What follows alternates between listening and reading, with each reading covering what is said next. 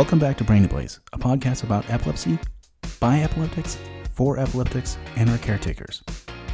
I'm your host, David Clifford. In this episode, I'll give some tips to the people living with intractable epilepsy concerning how to continue to function under the duress of ongoing seizures. If you're new to Brain Ablaze, I just want to state that I'm not a medical expert. I'm just someone that has struggled with ins and outs of epilepsy for almost three decades. I'm a bit worried about this episode. Not about the content, of course, but its ability to actually reach an audience. There seems to be an overabundance of media dedicated to the 70% of us who can control their seizures through medication, while 30% of us with intractable epilepsy continue on to have little to no practical feedback. There has to be a reason for that, right?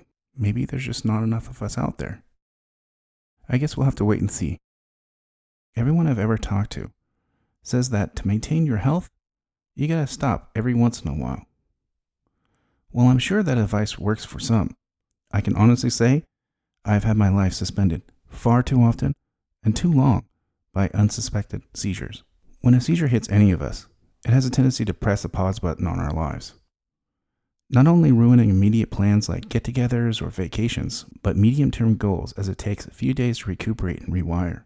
Long term goals like careers and relationships are also affected as we once again visit our neurologist and perform scans and then stressfully wait for the results. If your seizures hit once a year, this pause in your life is absolutely terrifying. You think your life is going one way, and then it ultimately swerves. I can't stop! Help! In comes a meat wagon. And the medic gets out and says, Oh my god. New guy's in the corner puking his guts out. However, what happens when your seizures occur every month or even every week? As you can imagine, when seizures happen very often, like every week for example, it takes a huge amount of effort just to keep one's life together. This is what I call living under the grind. In this one aspect of epilepsy, I actually feel I am an expert, as I've lived under the grind for 27 years. I was helped out of it by having resection surgery in 2017. Now that I am out, I desperately want to let you know that you can still grasp the life you want while under the grind, but it's just going to take that much more time and work to attain it. Before I go on, it's important that I share a little bit about myself. You've heard my whole epilepsy story in episode 4 of the Brain Ablaze Epilepsy Podcast. Just like you, epilepsy is just one aspect of my identity. While living under the grind, I was also a software engineer. I had a successful tech career in both small startups and large companies like Apple, Twitter, Microsoft, PayPal, eBay, and Dell. I'm one of those people who loves what they do. There's nothing better than creating something from scratch or watching someone use what you've created for the very first time. Though I don't think I am great, I did have the chance to work with some of the greatest minds in the tech on some of the most influential products.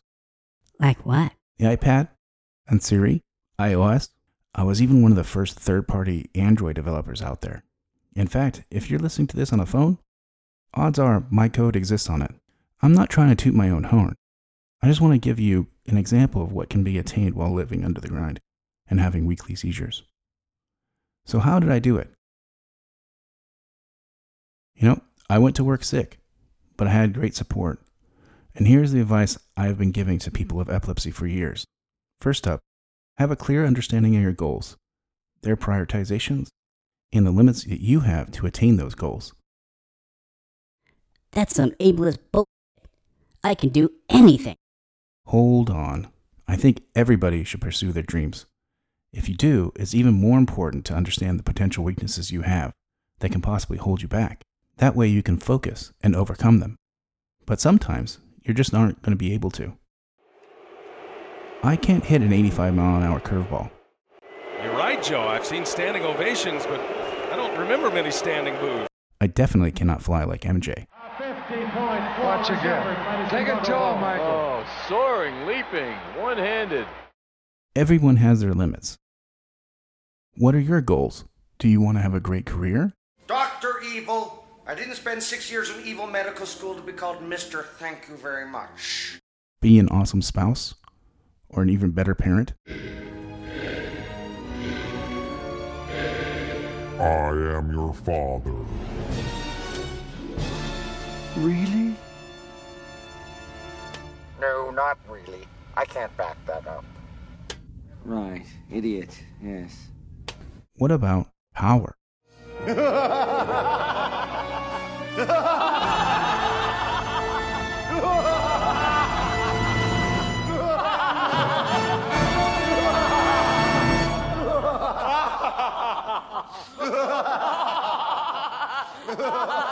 No matter who one is, the biggest limitation is time.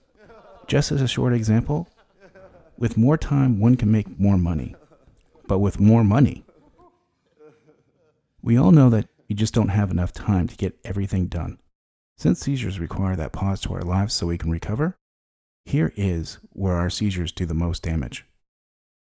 While under the grind, always be doing something to attain your goals. Don't look at the time required to rest after a seizure as wasted time, but resting up so more can be done later. If you can get something done, do it now. Remember, a seizure can hit at any time.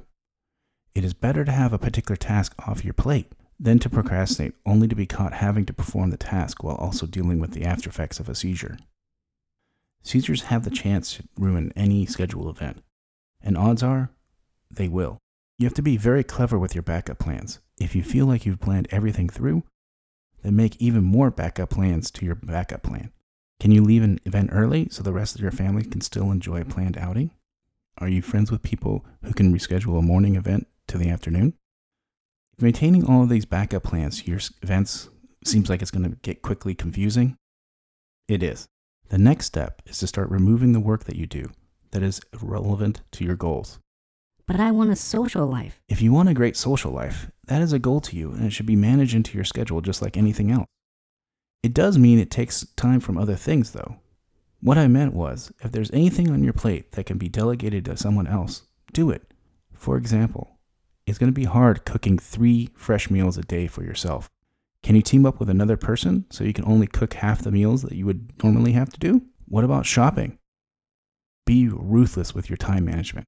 If it is taking away from your health or your goals, it's just not going to fit in. Remember, some people are work too. Do you have a friend who runs to you with their problems but won't let you do that in return? Maybe they don't understand what you're going through, or maybe they just won't be able to help. Or even worse, does one of your friends affect your health by placing their emotional baggage on you? I never suggest to end friendships, but this is your health here. Honestly, sometimes your friends just don't understand how difficult it is to live under the grind. When I've told many of what I'm going through, I lose some. However, the ones that stay are the ones that will stay close forever. Under the grind is when you don't need a lot of friends, but a lot of close friends. Removing mental overload is another key to living under the grind. If one is having a seizure once a week, one is living a life of perpetual physical exhaustion. The stress of trying to keep track of what you are doing while you are also maintaining what you are supposed to be doing is often too much for one to handle under the grind. Imagine you're walking home from a nearby neighbor's. Do you think about every step that you take? Of course not. Often, we land at home after a delightful walk, full of daydreaming. Applying the same techniques to our other aspects of our life can pay off in huge dividends. Quick examples include waking up and going to sleep at the same time each day. When you do wake up, going through the same routine. Don't force your brain to think about restroom, bathing, or grooming. Here's why. After having a seizure, you're going to be mentally and emotionally and or physically exhausted. Sowing of that regiment now allows you to reap the benefits when you are sick.